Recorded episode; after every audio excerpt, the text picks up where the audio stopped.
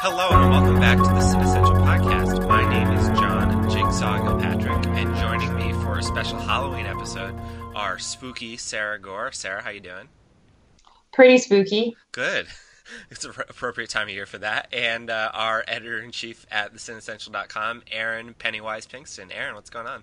Uh, it's going well. Uh, that's funny that you mentioned Jigsaw right at the top because just yesterday I sat in a room with some friends and watched the entire Saw series. Wow. Uh, so yeah, if uh, if I seem a little um, in lust for life today, I was going to say blood, uh, bloodthirsty. m- yeah, maybe if if if if I or if I sound terrified that I've wasted my life and and am going to be abdu- abducted and put into a series of uh, grueling and horrifying tests. Uh, if you hear that in my voice today, that's probably why. How many Saw movies are there? Uh, there are seven. That's what I There's thought. Okay. Supposed to be seems another like one next six year. Too many. Um, well, no, it's, it's definitely four too many. The Okay. first, the first three are good enough. The last That's a ringing four, endorsement. Well, so the first one is good. I mean, uh, we're not talking about Saw today, but we Well, it can, looks we like can we hash are. this out. Yeah, the, the first one is interesting. You know, it has that nice sort of eh, very unique sort of narrative. You know, the two men trapped in a room, this great puzzle of, of figuring out why they're there and how to get out. You know, getting the clues out slowly throughout the, the film, and then the crazy final scene, very famous twist ending. You know, it's good. It, it, it certainly has a cultural relevance, uh, especially in horror, that is important. I think that film will live on. Uh, two, I think, is actually a better film. It's more fun. There's, uh, it still kind of keeps the the fun conceit of a small group of people sort of trapped in a giant maze puzzle that they have to work together to figure out. Uh, and I think it's actually it's actually more fun. It's it's uh, it's a more complete film. And three is like it's a, it's okay. It it the wheels haven't come off yet, but by the time you get to the fourth, fifth, sixth film, they all kind of sort of just blend together. Uh, and then the seventh film is just god awful. Uh, have you seen any of the Saw films, either of you? I haven't. Uh, I'll die first. Yeah. That's Right, kind I of how I feel. No, I mean, I know John. I know you're not a big horror fan, and I'm sure we'll get into that. Mhm. Um, but Sarah, I know you are a fan of genre cinema, so uh, you know I I could recommend the first two to you. I think I- uh, they're My, uh, they're they're good and they're they're fun and they're interesting and, and a little different.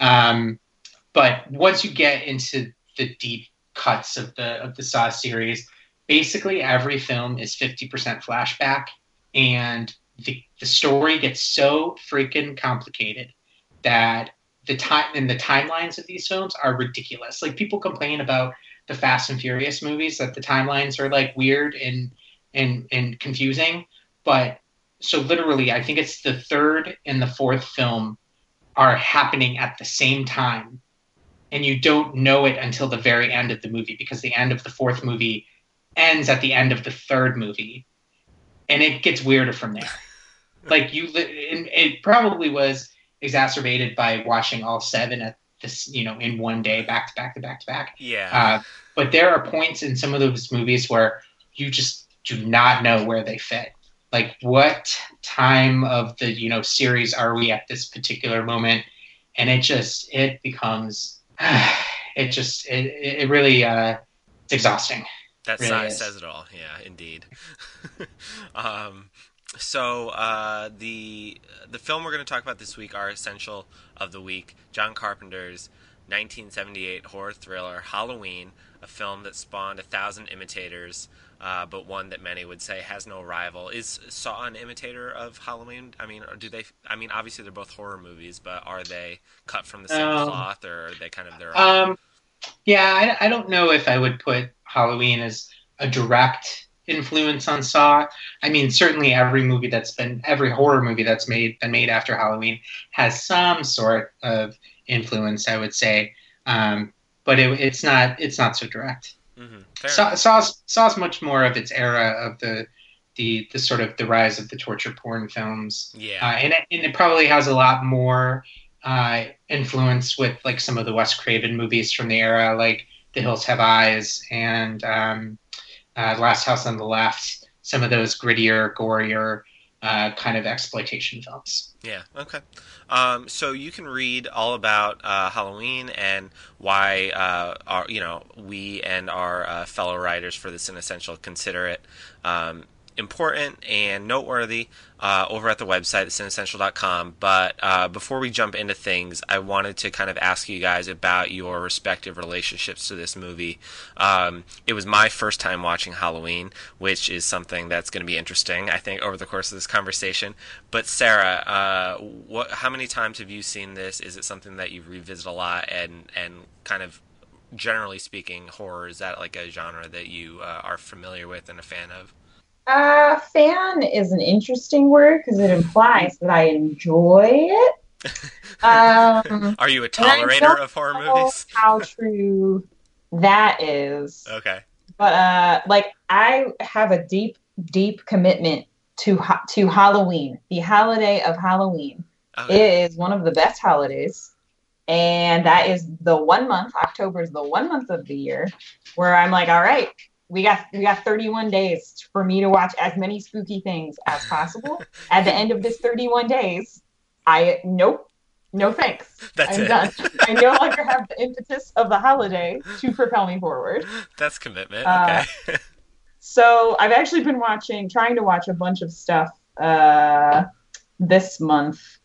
And Halloween, I think I saw for the first time like way late for a lot of people. Uh, I think I didn't see it until I was like 20, 21, 22, like late into college for a class. yeah. Uh, was the first time I'd seen it. Scared me real good. I then I was surprised that I actually thought that it was very good. Um, I like it a lot. We own it. I watch it. I don't like to watch it every year because I like for it to still be able to uh, to spook to spook me a little bit. So I'll, I save my rewatches of it. I space them out. Um, yeah, I actually like Halloween quite a bit. Um, I don't. I, I tend to be very selective with my horror. I, I don't. I, I won't just. I won't go to something just because somebody says it's pretty good. like I was like, it's got to have like a bunch of buzz around it, like Babadook level buzz, where people are like, "This is one of the most inventive horror movies I've seen," or like a classic, like Shining, like the classics. Uh, then I'll watch it. But So- if it's just okay, then I pass. So when Aaron says about Saw Three that the wheels haven't come off yet, you're not uh, rushing out to uh, pick that one up. No.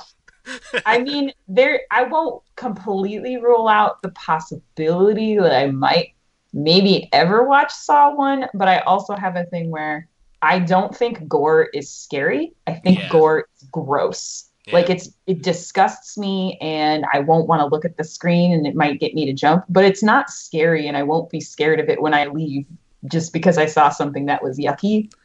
Like that. That I don't feel like that's real horror to me. yeah. And so if I because I watched so little of it, I'm like, no, if I'm gonna watch it, it better scare me. Aaron, you why know, don't you tell us about yeah, your relationship with Halloween? So actually, I talked a lot about this in my opening uh, statement for the film, so you can you can read more of it there. But um, basically, I didn't like Sarah. I didn't really discover Halloween until a little bit later on. Hmm. Uh, though I grew up watching horror films uh, through when I was a kid, through high school. You know, having people over on a Saturday night, friends from high school, and watching the craziest VHS horror films we could find at the video store, like a lot of people uh, have done, of course.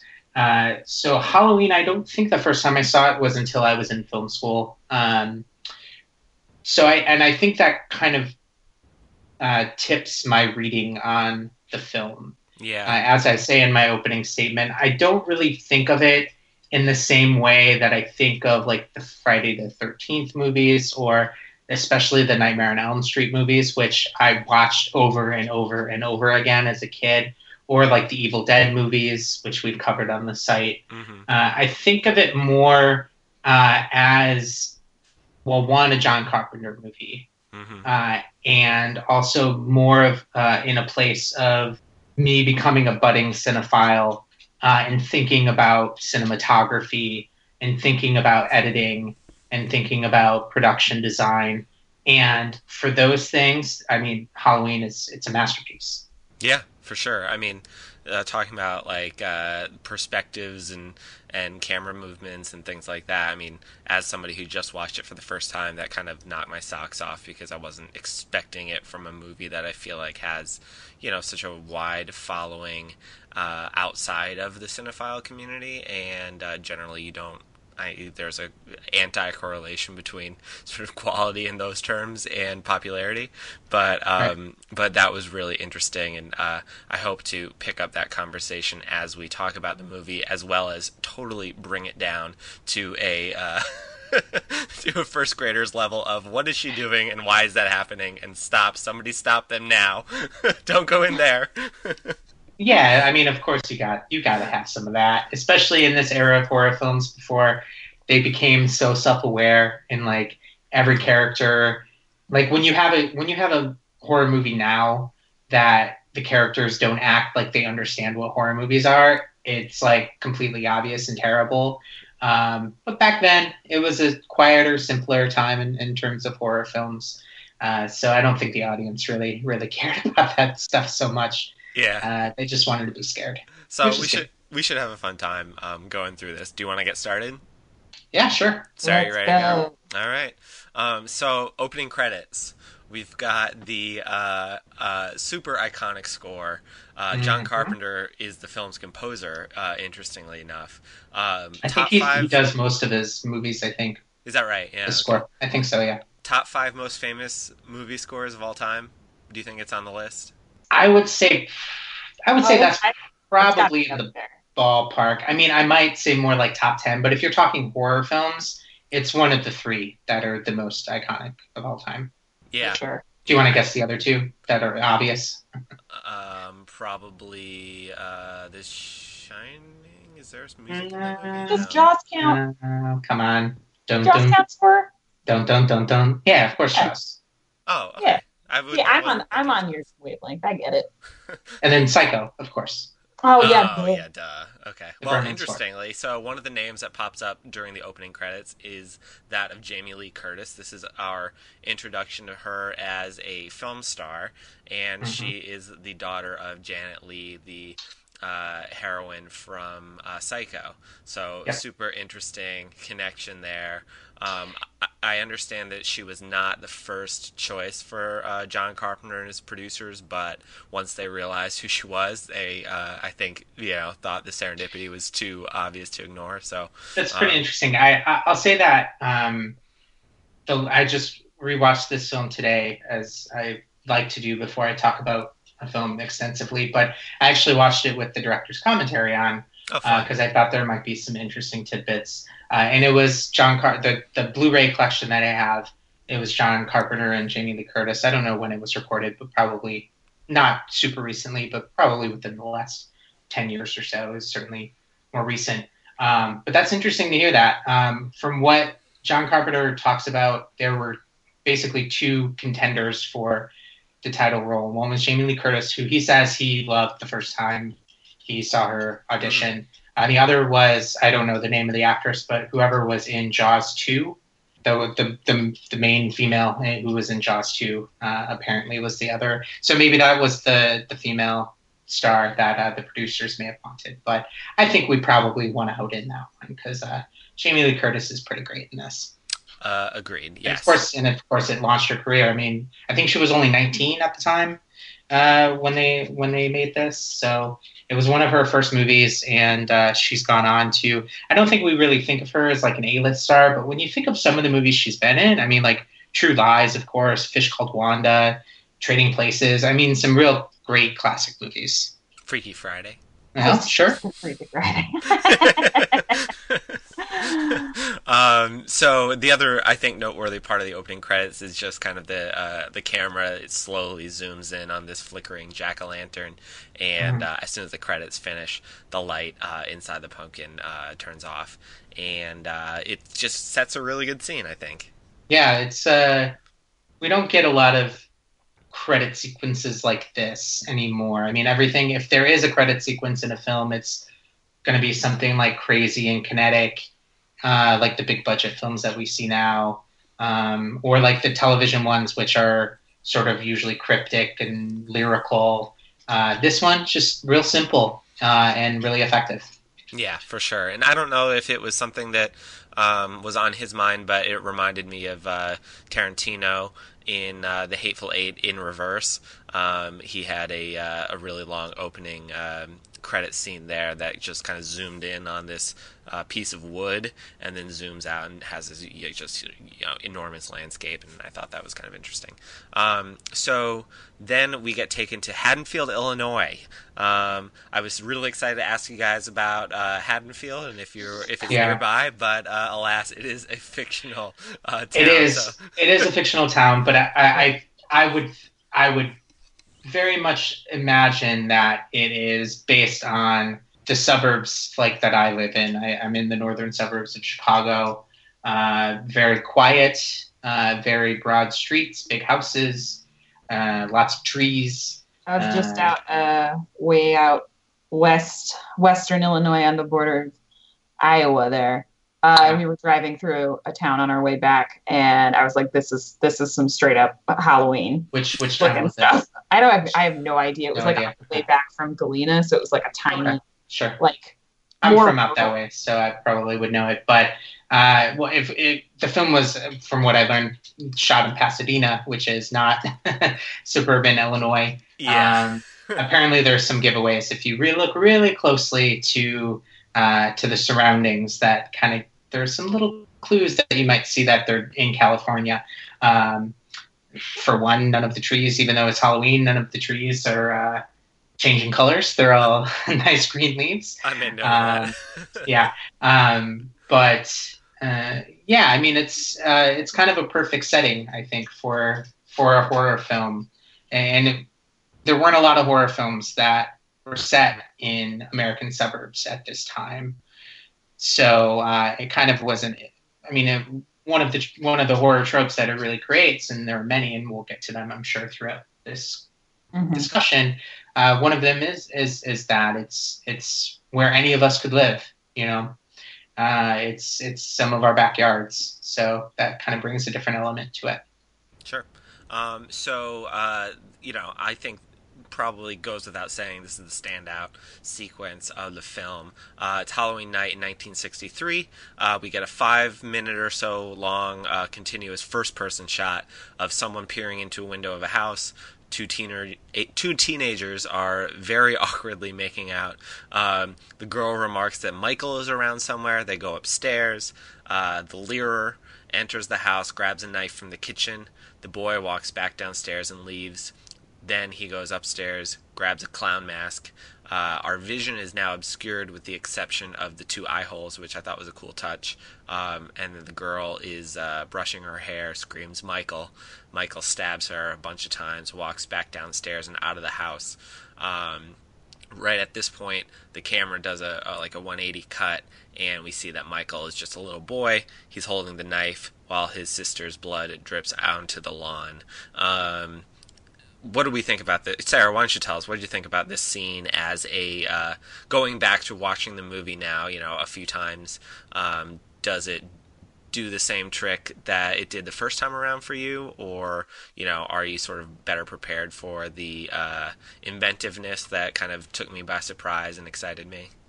Um, yeah, I mean, rewatching anything, it's like it's hard to to maintain like any level of shock or whatever, especially with something like Halloween, where I think a lot of people go into it already knowing sort of what's up.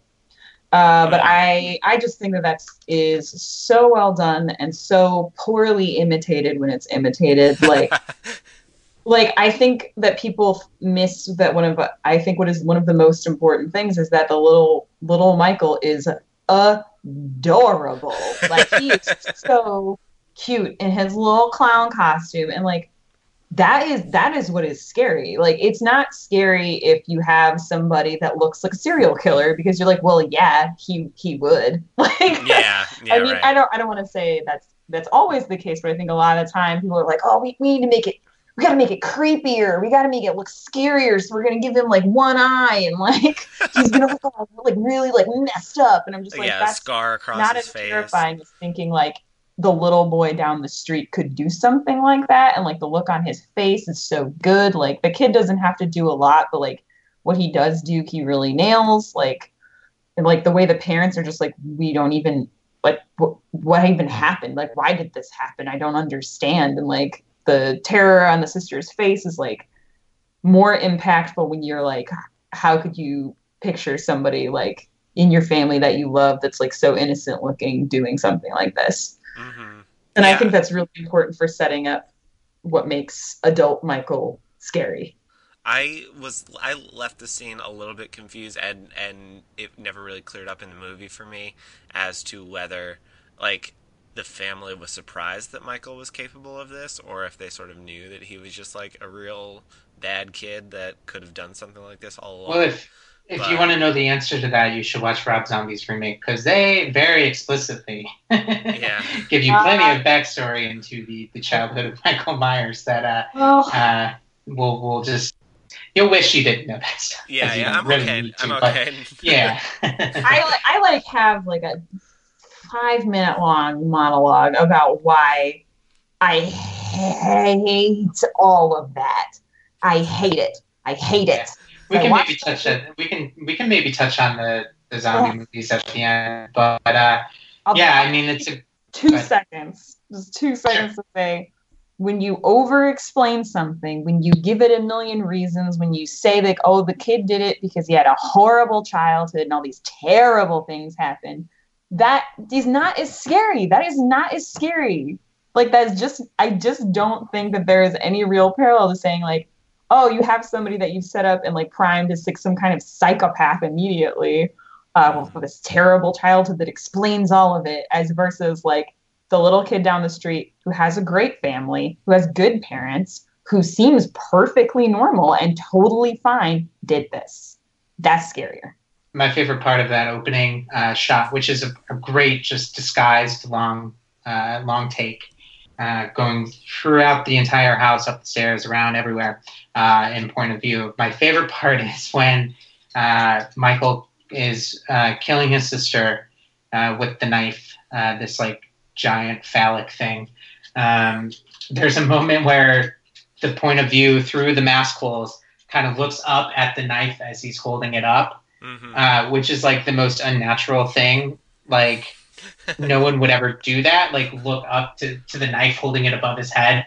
Uh, but it looks like it's such an iconic kind of shot. I mean, like it's very. Uh, I, I would I would guess it's very influenced by something like the shower scene in Psycho. Sure. Um, uh, but then you kind of also think like maybe this kid is kind of not knowing what the hell he's doing. Like why is he? He's not in, himself sure what he's doing, or like if he is sort of giving in to this sort of um, devil uh, that is maybe an explanation for what Michael Myers is. Like maybe he would kind of look up at the knife before he plunges it back down and thinking like, "What am I doing?" Uh, it's kind of a it's kind of an interesting little moment that is both very unnatural and very cinematic. yeah. I yeah, totally cool. agree with that. Uh, Cer- certainly reminiscent of Psycho for sure. So um, after this murder, uh, we jump 15 years ahead of time to, I guess, the present day. Uh, we're in Smiths Grove, Illinois. Do we know if this is a real place? I don't think it is, I, I like but it, sa- it sounds like any one of a million Chicago suburbs. Though I mean, they're all groves or you know plains or whatever. So it, it's uh, the title works for it. Okay, that sounds good. Um, it is uh, one day away from the 15th anniversary of the crime. Uh, we meet Dr. Sam Loomis, who is, of course, played by Donald Pleasence. Um, he seems very genuinely spooked uh, by what uh, he's about to do. The woman with him, uh, I didn't catch her name. And uh, the nurse that's with him questions uh, why the doctor is calling the boy it. Uh, she says your compassion is overwhelming, doctor, which uh, well, I really enjoyed that line a lot. Um, and, uh, so they're transporting now, uh, you know, I guess twenty something Michael Myers from a mental institution to another facility. uh, but he's escaped and he manages to commandeer the car they drove in. Uh, Loomis is now really frightened because he is pretty sure he knows where Michael's going. Um, and uh, we cut back to Haddonfield. Well, there's a great moment here when I, I don't know, the, I can't remember the, the precise uh, dialogue, but uh, whoever's in charge of the facility or the transfer is like, well, I mean, he can't. Obviously, he can't drive a car. Yeah. And and and, and it's just kind of explained away as Loomis saying, "Well, maybe someone here taught him how to." But it is kind of. I mean, when you think about it, it's kind of silly. Like this person has presumably been in a mental facility for you know since he was like six or seven years old or something, and Right. he kind of you know has no problem driving a car. It's it's kind of a funny, silly thing, but. uh uh, so I, I, I like that they they at least mention it. They at least broach the topic, uh, even if they don't actually give any sort of satisfying uh, uh, satisfying reason why uh, why this could happen. He does seem like very much in control of the car uh, Right. throughout the course of the movie. Yeah, Um, so uh, back in Haddonfield, we meet Laurie Strode, who is uh, Jamie Lee Curtis, and um, I guess her father is a real estate agent. He's about to sell the Myers house and asks her to drop off the key. Um, she is accompanied by a young boy named Tommy Doyle, who um, she babysits and is going to be babysitting later that night.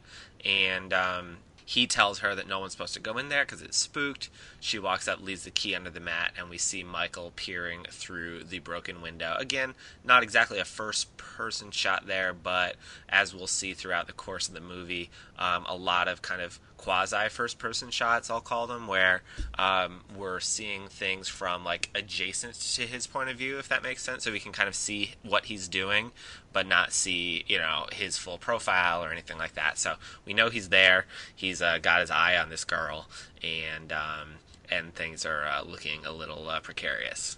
fun So- fact. Yeah. Oh, go. You have a fun fact.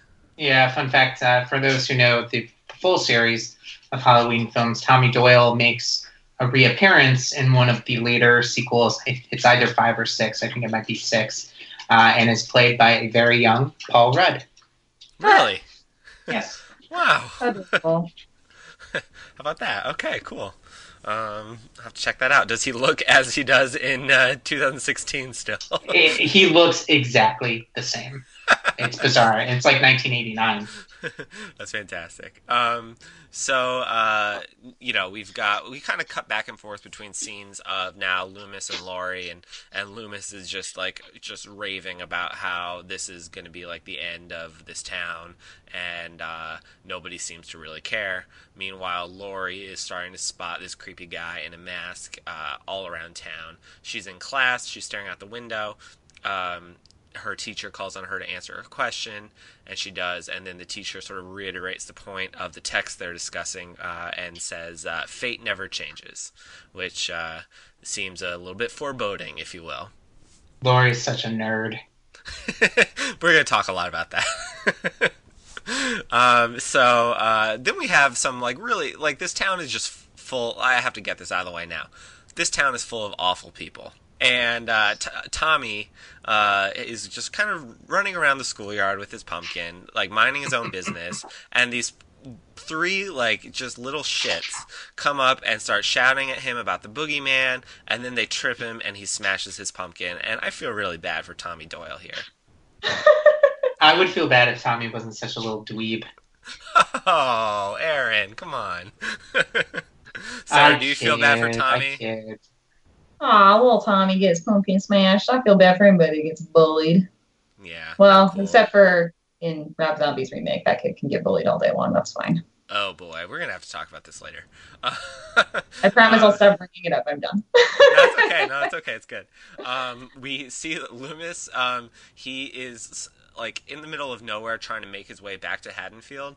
And um, uh, to your point earlier, Aaron, of like obviously they filmed this in California. Like this is 100% a desert, in supposedly in the middle, in between these two Illinois towns. Um, and so I thought that was uh, a little rough. But um, yeah, he's like in the middle of the desert, making a phone call to somebody and had the police, and uh, basically telling them like, "Look out, he's on his way, and I'm coming. I'll I'll help. Don't worry."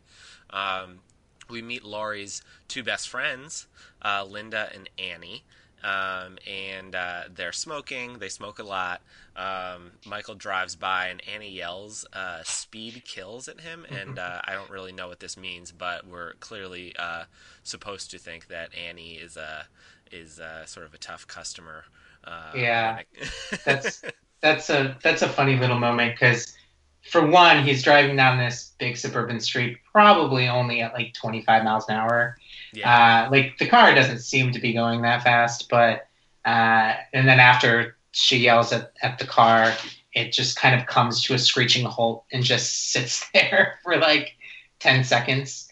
And uh, I mean, it's not particularly frightening uh, anymore, I, I, I would say, but That is not true. I, okay. I defend every single scare in this movie. All right, good. I, I super because I was I just I like that. I like the setting up of the tension there uh, with something like you have somebody like you said playing playing or acting or whatever like is this like tough like you know screw you man what are you doing and then to have the car stop and stare at you. Like if that happened in real life that would freak me out. Like I would be terrified. I was like, he's gonna run me over and murder me. He's gonna Yeah. follow me home and I'm gonna die. Like I, I, I guess I can see it. any anything where like you're trying to do something and you, the response you're expecting is for the person to keep going and they don't. Like Yeah. i like i like the the bit of tension that that can exist in that moment. I guess I can see it being scary in like a real world if it happened to you kind of way, not necessarily in like a slasher horror movie. i don't know. Like i guess i think it's just i think a lot of the things in these movies because i don't i don't watch them like mm-hmm. that none of this stuff is played out for me. It's like finding like a top 40 song and being like oh it's my favorite and everyone saying oh i'm so sick of it. I've heard it a million times. I'm like well i haven't. I've seen halloween and scream and not a whole lot else So- That's kind of where I'm coming from too. um, I did like the line uh, as he's driving away where Annie says that she hates a guy with a car and no sense of humor, and I just have me too. Uh, Uh, I, I'll say it's Linda, uh, who was played by PJ Soles. yeah, If I first saw this movie when I was like 13, 14 years old, I would have totally fallen in love.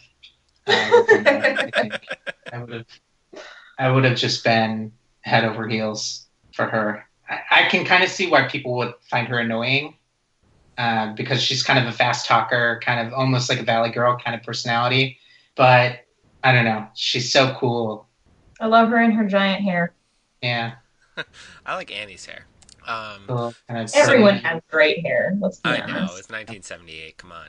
Um, so uh, we also see uh, Laurie. She's back at home, and um, Michael is uh, outside of her bedroom window, and she's uh, really kind of starting to get freaked out now.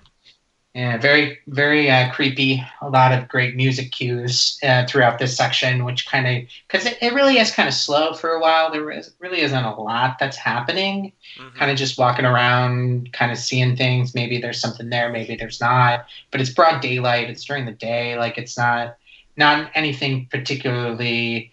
Um, like there aren't really any big time scares at this point. Um, i'd also call but it the music uh, and the cinematography really work here. Yeah, yeah, I'd also ahead. call it part of uh, the part of the horror movie, like in any horror movie, that uh, is m- always my favorite. Because I was like, oh, it's just a little spooky. I can watch this part hands free, no no peeking behind my fingers. This is great. I wish. Oh no, now it's nighttime and uh, my face is half hidden. Yeah, that's kind of how it was for me too.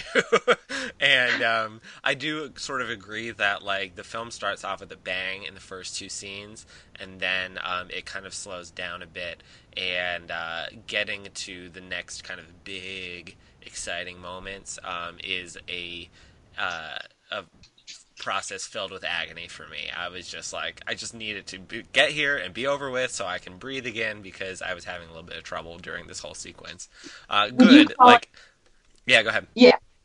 No, I was just gonna. Like you were about to say what I was just about to ask. Was like in a, in a good way or in a this plot is so tedious. Like, can't this movie like get on with it? No, it was in a good way. I didn't mean it to be uh, tedious. I just meant that like I was we I just knew you know kind of what was coming generally speaking. Yeah, and it does take a long time to get there, even for just a ninety minute movie. But I thought it was all kind of well done and, and serves a purpose. So I appreciated that. Um, Dr. Loomis is uh, finally made to Haddonfield. Um, I wish we knew how long a drive it was, but uh, that is impossible to know. Um, he's visiting the grave of Judith Myers, uh, but it has been dug up, so he knows that uh, that his guy's here, and uh, so he decides he's going to kind of stake out the Myers household for the night. And then later in the day, um, Annie picks up Laurie. Um, they are smoking. Uh, this is supposed to be that they're bad people, I guess, to a certain extent, although Laurie coughs a lot, so clearly she's not that bad. Annie, we learn, is the daughter of the town sheriff. Um, and uh, basically, what's happening this evening is uh, Laurie is going to go babysit Tommy Doyle. Um, Annie is going to babysit a girl named Lindsay who lives like right across the street from Tommy. And then Linda is going to go out and hang out with her boyfriend, who I believe is name Bob. Yeah. Okay, thank you. And uh, and I, you know, there's a lot of vague talk of like, oh, well, you can come over here, and oh, we'll see you there, and oh, we'll do this. So they're even though they're all doing three separate things, like it's pretty clear that they have plans to see one another throughout the night. So, um, and indeed they will. Yeah. It's So- Halloween night. Nobody's parents are around. You know, they're all off off at some adult party, so they're not going to go trick or treating. They're just going to hang out, make out with their boyfriends, and and You know, watch hang scary around. movies with children. It's yes. slowly murdered to death. as you do. So, um, the uh, so Laurie and Annie drive past the uh, her dad, uh, Annie's dad, the sheriff. Um, a hardware store was broken into, but don't worry because they only stole a rope and a couple knives. Probably just some crazy kids, right? Well, and a Halloween mask, I think they said. oh, they got a Halloween mask at the hardware store. Yeah. It was a different time. It was it, it it's old timey hardware store. It's like it's small town America hardware store. Where oh, hardware yeah. stores got all they got all kinds of stuff. It's Yeah. not a Home Depot or anything like that. Yeah, No. it's not. It's not. And even Home Depots, they have like hot dogs and stuff. So who knows? It's a family-owned business. Yeah. I, they, you know, ten years earlier they could have called it a general store and probably gotten away with it. Yeah. Um, uh, Loomis is at the hardware store. He, knew the sheriff was going to be there, and um, decides that they need to have a chat about Michael. Uh, meanwhile, Michael drives right past him, tailing the girls, uh, and I just love the way that like Loomis is like looking out like towards the road, and just as Michael's about to drive by, he like turns and Yeah. looks in the other direction. Uh, The great thing about all this car driving is you don't actually ever see like Michael driving the car. You just kind of see this car in the distance, and it's a recognizable car, so you Right. know what it is. Um, but it, they don't they don't really overdo it. They just kind of keep it a little uh, at arm's length, uh, a little creepy. You kind of know what's up, but you don't you don't need to see too much. Sure. Yeah. No, I thought that was good. You're right about the car being recognizable, and um, I think all that works. Um, so Loomis and the sheriff are at the Myers house now. Um, we don't see it, but apparently Michael has like eaten a dog. Is that right? Yeah, I think that's the implication there. It's a little uh, it's a little gross. it's a little weird. Yeah, that was a little. I didn't totally follow all that, but um, they go up to the room where Judith was killed. Uh, window breaks. I guess like the gutter like fell down on it or something like that. And then we see that Loomis has a gun, so he pulls his gun, and and the sheriff kind of makes fun of him, like, "Boy, like you're really spooked, aren't you, guy?" And uh, he talks about. He's a nice little monologue here about who Michael was and and how he got to know him when he was a boy. Um, he says that he was a boy who knew no longer knew the difference between good and evil, but at the same time he also says that behind his black eyes was nothing but evil. So um, I'm not Yeah, sure. I have I have the monologue here. Should I read it? It's, Yeah, please, I mean, it's it's basically just Dr. Loomis throughout most of the Halloween movies is really just kind of exposition. yeah, Um, but the delivery here and the the way that this is written is just like, I mean, it's perfect. Um, he says, "I met him 15 years ago. I was told there was nothing left, no reason, no conscience, no understanding. and even the most rudimentary sense of life and death, of good and evil, right or wrong. I met this six year old child with blank, pale, emotionless face and the blackest eyes. The devil's eyes. I spent eight years trying to reach him, and then another seven trying to keep him locked up because I realized that what was living behind the boy's eyes was purely and simply evil. So it's great. I mean, I don't. I mean, there's no better pitchman for the Halloween movie, uh, or Michael Myers as a villain than Dr. Loomis, and even if that's all he really is, uh, it works. Yeah, definitely. Um, I had read uh, that apparently Christopher Lee was the original guy they wanted for the role of Dr. Loomis. He turned it down, Oh. and uh, he went on to say that that was the biggest regret of his uh, career. He turned it down because he had 20 other movies he was shooting. I don't know if that's true, of course, but it seems plausible. wouldn't be surprised. Yeah.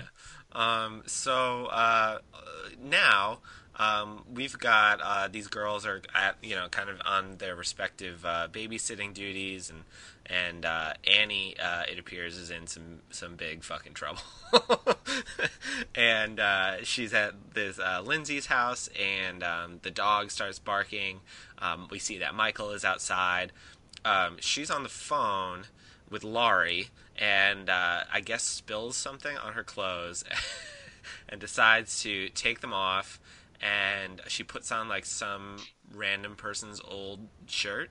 The dog gets outside. You know, a little sex appeal. You got to have a little sex appeal here. Yeah, yeah. Um, so the dog gets outside, and uh, Michael uh, has his way with the dog. Laurie and Tommy are across the street, and they're watching Howard Hawks' The Thing, which uh, really made me laugh because, of course, um, John Carpenter would uh, direct a remake of that film uh, four years later, which is uh, one of my favorite horror movies of the four that I've seen. Same. Yeah, it's a great little homage to that. Uh, and apparently, John Carpenter in the director's commentary said that that was his personal. I guess it was like a beta, like a beta disc, Oh, uh, yeah. beta cassette, uh, his from his personal collection, and it was one of his favorite movies. So, yeah, at that time, it was a little bit of foreshadowing. Yeah, it's kind of funny in hindsight. Um, then, uh, so apparently at this Lindsay's house, her parents' house, they have the laundry like in a separate building, like out past the backyard. So it's kind of Yeah, weird it's kind of like setup. a like a storage shed. Yeah, or Yeah. like a a separate, like a detached, like mud room is what they would call it, like uh, attached to your garage or next to your garage or something. Can Yeah. we call it a rumpus room? nah, that's like a basement. Okay, it sounded like a real nice '70s term. Um, so Annie goes out with just this shirt on to the laundry uh, because I guess while you're babysitting, it is just uh, a horrific idea to uh, have a tiny stain on your shirt. Um, I don't think this is a good decision, and not just Well, her boyfriend's there's a, coming over. a psycho murderer lurking around outside. I think he would understand, right? So, uh, as I was saying uh, earlier, we're on a really windy path to begin uh, the film's murder streak, but it finally begins with Annie. Uh, she is about to go uh, pick up Paul. She drops off Lindsay at, uh, at across the street with Laurie, and Michael is sitting in the car waiting for her, and he strangles her, and then I believe stabs her once or cuts her throat or something. yeah, there's barely any blood in the in the entire movie. It's um, very different than many of the films that would inspire over the 80s. Yeah. Um, but good to note that Lindsay uh, is played by uh, Kyle Richards, who is most now known as uh, one of the uh, Real Housewives. I believe, if I can recall from my wife's uh, fandom, I believe Uh, she is. Sure, yeah, okay. She's yeah. She's either. I think Kyle Richards is in Real Housewives of Beverly Hills. Now, don't hold me to that, but I, I believe that is the Please write case. Everybody write in with uh, corrections. Yeah, to Yeah. correct. She is she a real housewife of Haddonfield, uh, Illinois? Yeah, Real Housewife of Haddonfield. That would be fun. That could That be. would. Uh, that would be a, a fun little uh, parody. Yeah, that would be fun. Yeah, short season. They're all dead. Or they just wouldn't not- exist because there are no adults Yeah. in this. Yeah, they're all at the same uh, Halloween party, which uh, is going to be uh, uh, Michael Myers is going to miss somehow. Yeah, it's so just that's- really, it's just really, really dark and depressing because it's basically just their parents of murdered children meeting, more or less, yeah. Keeping things light on the Cinessential podcast. Indeed. Um, so, uh, so we see Tommy um, is uh, looking out the window. Um, he's really scared of the boogeyman after um, those douchebag kids terrorized him earlier in the day, and um, he sees Michael bringing Annie's body back into uh, Lindsay's parents' house. And uh, he's really scared of this. Uh, Laurie kind of tells him that there's no such thing as a boogeyman, and, and you don't have to worry about it. But she's a liar, so that's okay.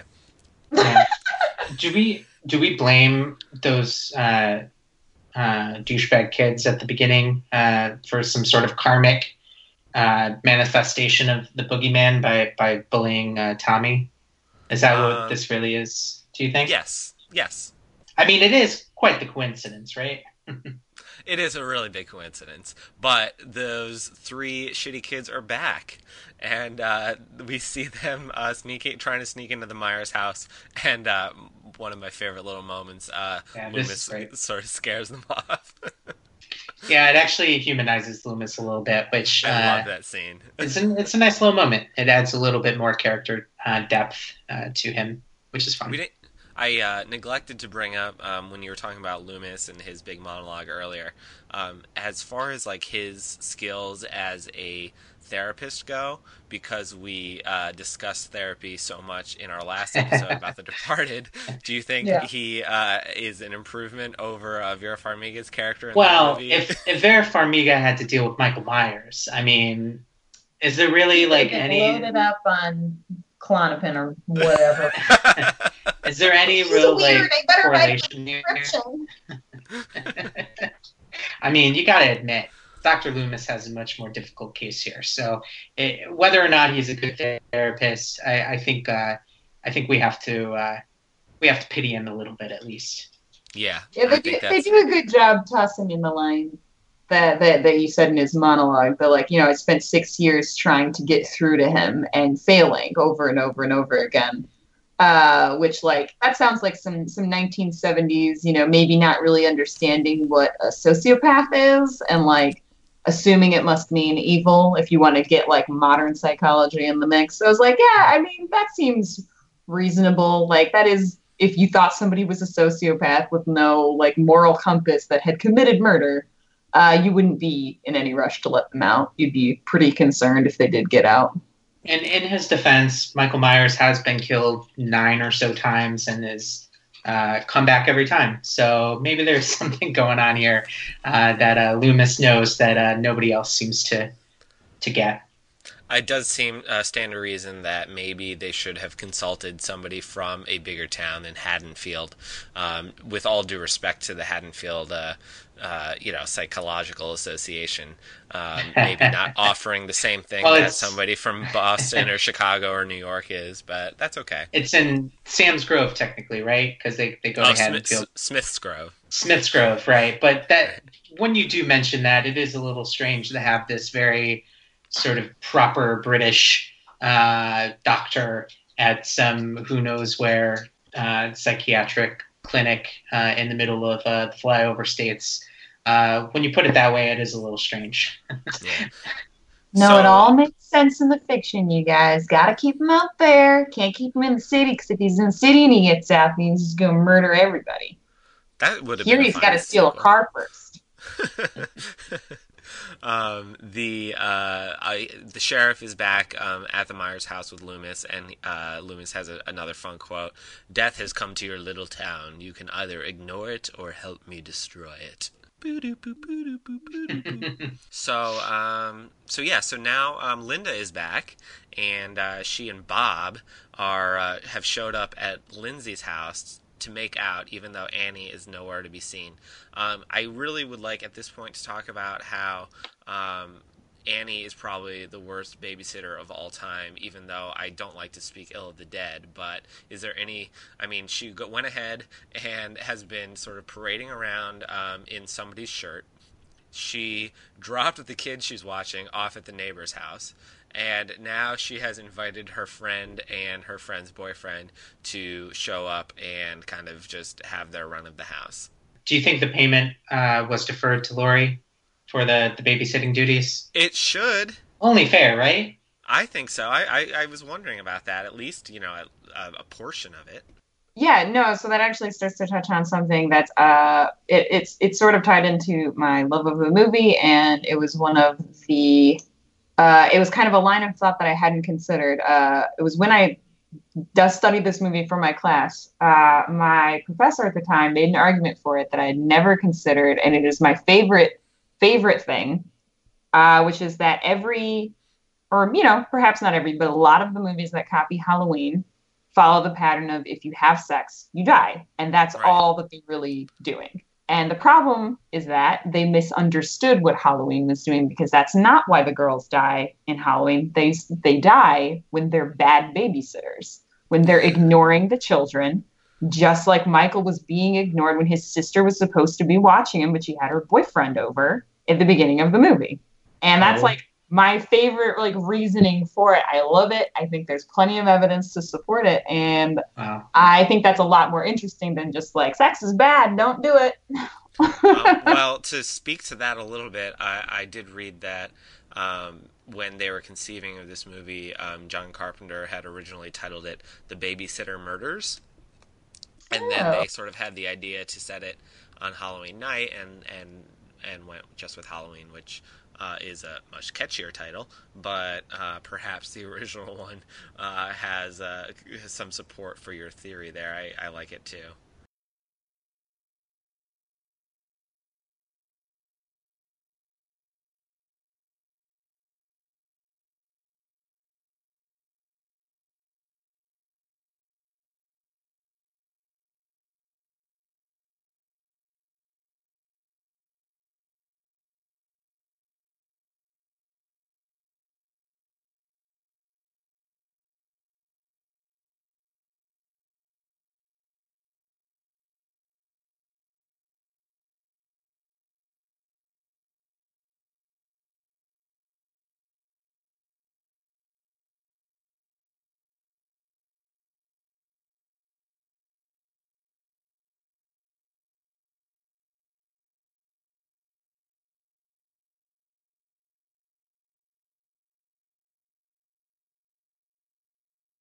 So um, we're back at uh, Lindsay's house, and we've got um, Linda and Bob on the couch. Michael is watching them.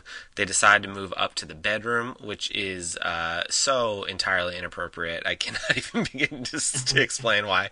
Um, I would say that as far as you know, Annie being maybe the worst babysitter of all time, I would say Linda is equally uh, as bad a house guest, and uh, she is even in the best case scenario, creating a world of trouble for Annie um, as far as messing up their uh, these people's bedroom and they're smoking after they uh, finish having sex, and then Linda says, Well, it's, it's 1978. You could smoke like in hospitals, you could smoke in restaurants. That was fine. Yeah, but I think the idea that like these people are gonna walk into their bedroom and be like, "Why are there like cigarette ashes in here? And why does it smell like you know like who was in here?"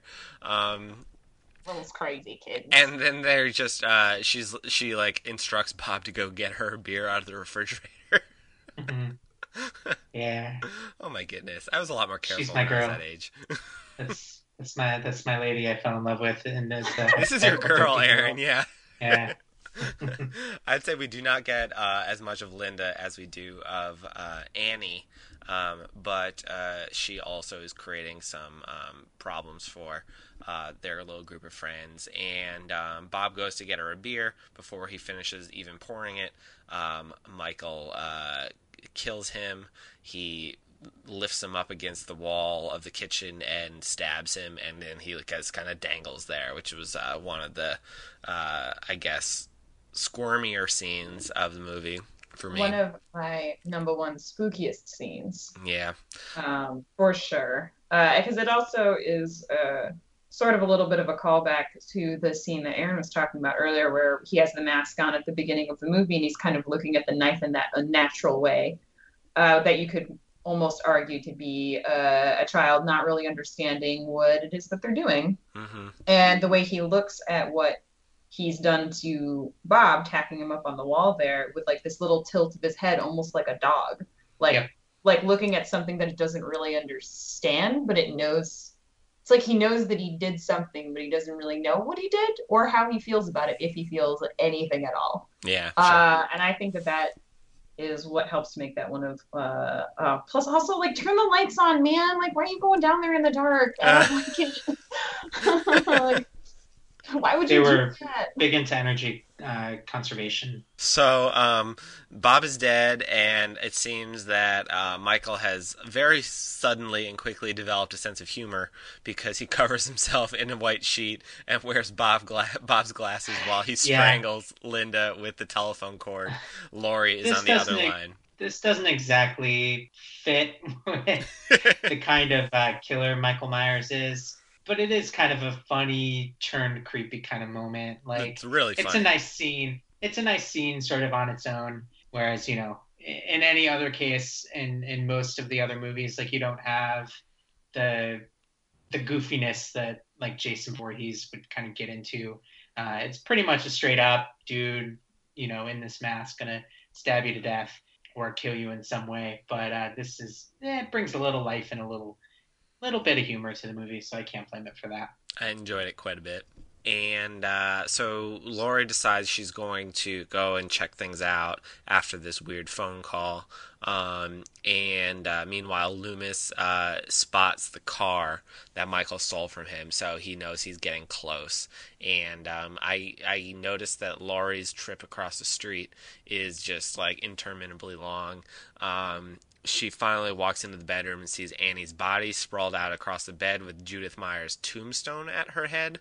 Which, Yeah. um, Aaron, w- is there any significance in this image? Because I was a little confused as far as like, is does Michael think that Annie was his sister or something like that? Um, you know, I'm not sure. I don't think it's as much as that as maybe it's kind of like the theory that Sarah was was pointing at about Mm-hmm.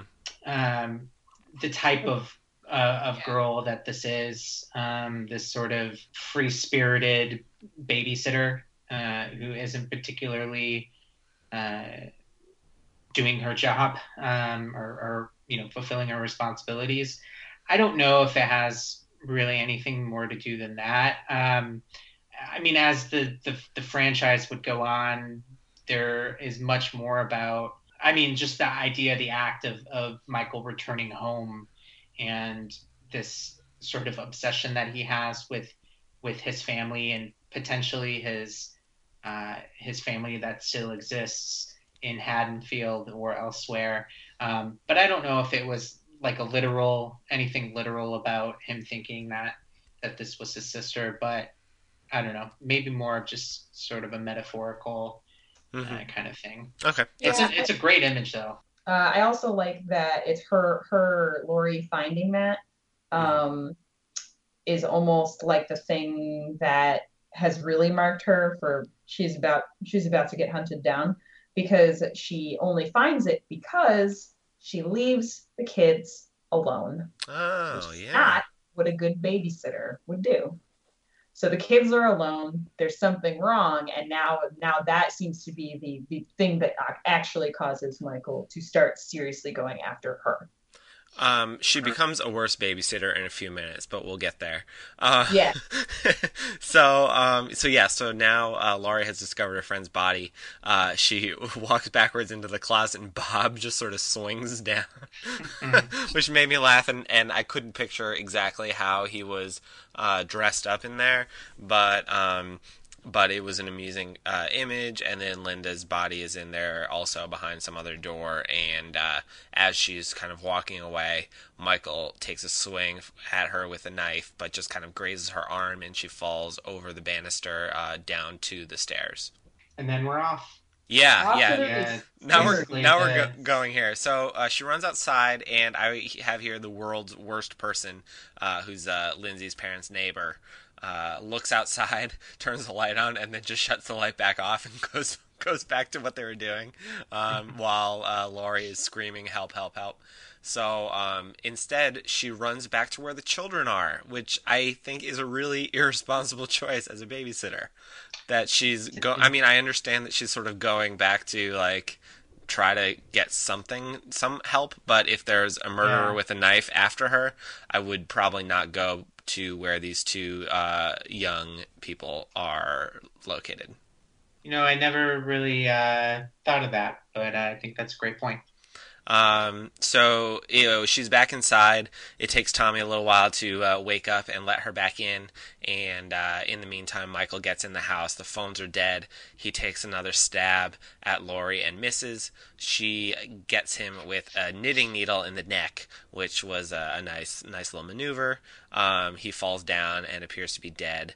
She picks up his knife, looks at it, drops it on the ground. Yeah, that's dumb. Oh my god, so dumb. That's that's dumb in the world of slasher slasher tropes existing.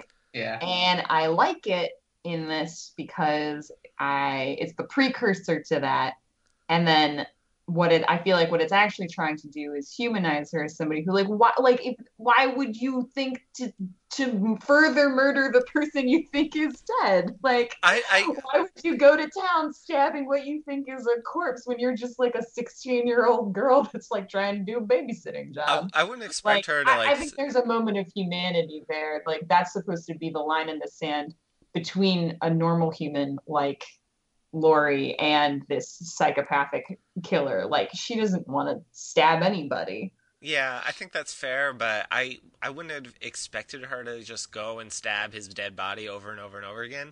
But just like don't like leave the weapon uh downstairs and go up to look at these children. Like at least you know you don't know if there's a second murderer, so have something to protect yourself. True, but I think that would definitely step up the worst babysitter award if you're like, kids, are you all right? I'm Yeah. brandishing a bloody knife. Don't worry, I got the knife. Like we're good. yeah, I don't know. I mean, and it's it's so hard to say like whether I know to grab the knife because I've seen a couple of horror movies and that you know Right. you're not supposed to leave the weapon right there where the dead body is because it might come back to life. Um, Yeah, I definitely see the, the issues with that. Like, and, and the point we are now where slasher movies have been done and redone and made fun of and made self aware and spoofified and whatever. Like, we know all the rules. Uh, that, that's why I just kind of like to call it back to like there there really weren't rules when this Yeah. movie was made, and I that's why I like so much of what what it's doing because I want to try and read it outside of that context. Yeah, You yeah, know? that, that's good. No, I appreciate that too. Um, so Michael comes back upstairs. Uh, Laurie locks herself in the closet. Um, you know, if we're gonna, uh, Too scary, too spooky, yeah. spooky for me. and um, so uh, Michael gets into the closet. There are some wire hangers in there, so uh, clearly this family had not yet seen Mommy Dearest. Um, well, it hadn't come out yet, but um, she uh, fashions one of the wire hangers into uh, a knife of sorts and stabs him in the eye, um, Right which was eye. a nice move. I uh, will question its sort of plausibility uh, that she had such perfect aim and that he was so slow with the knife that she could uh, she could pull it off. But good for you, Laurie. Right.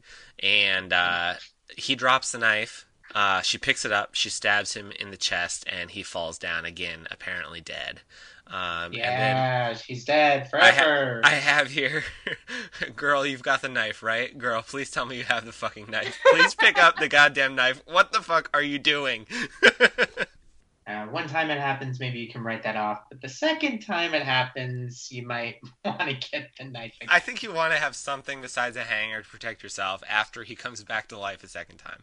Um, but what do I know? So he sits up again. The kids run outside for help, and Loomis is there. He hears the screaming and he runs.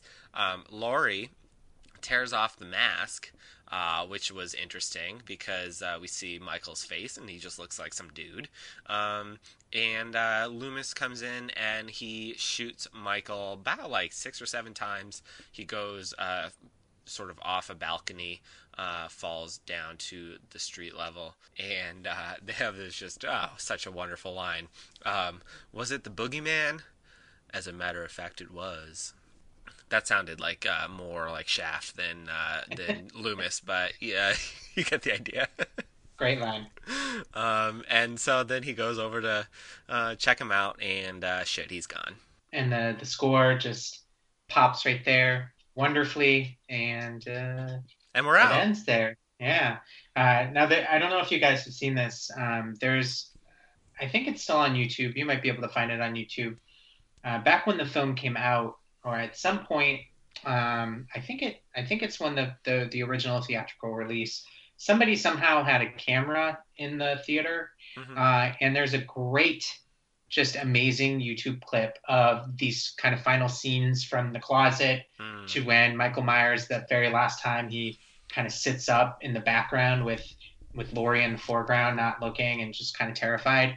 Uh, and the the audience reaction to this is just amazing. Like Yeah. they go absolutely nuts, which is really fun because I mean, I think at this point, and and we'll have a piece up from another uh, of our writers who hadn't seen Halloween before, but uh, kind of an interesting question if if if um, this movie is still really scary. I think for someone who's never seen it, and I mean, I guess from from John and Sarah, I, I guess it, it still is, but Mhm. um, I think other people have kind of a different opinion. So it, it's kind of fun to see how it was when it first played, when nobody knew what to expect, when these tropes about the killer not being really dead didn't really exist, that uh, people really went went uh, bananas over uh, over the filmmaking here.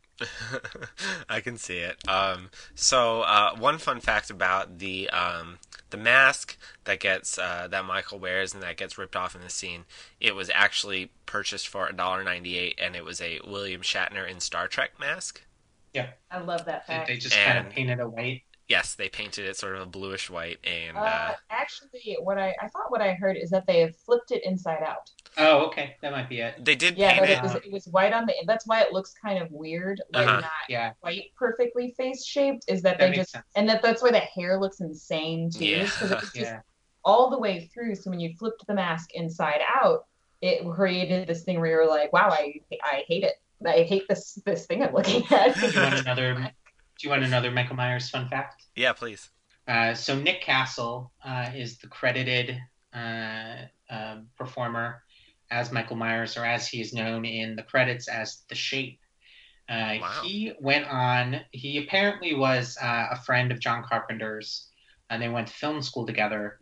And Nick Castle went on to actually have a career in films. Uh, he wrote, among other things, uh, the screenplay, or at least had part of uh, a writing credit for Hook, the uh, the Spielberg film, Yeah. uh, and he directed, among other things, uh, Major Payne, the Damon Wayans movie. well, Wow. Okay.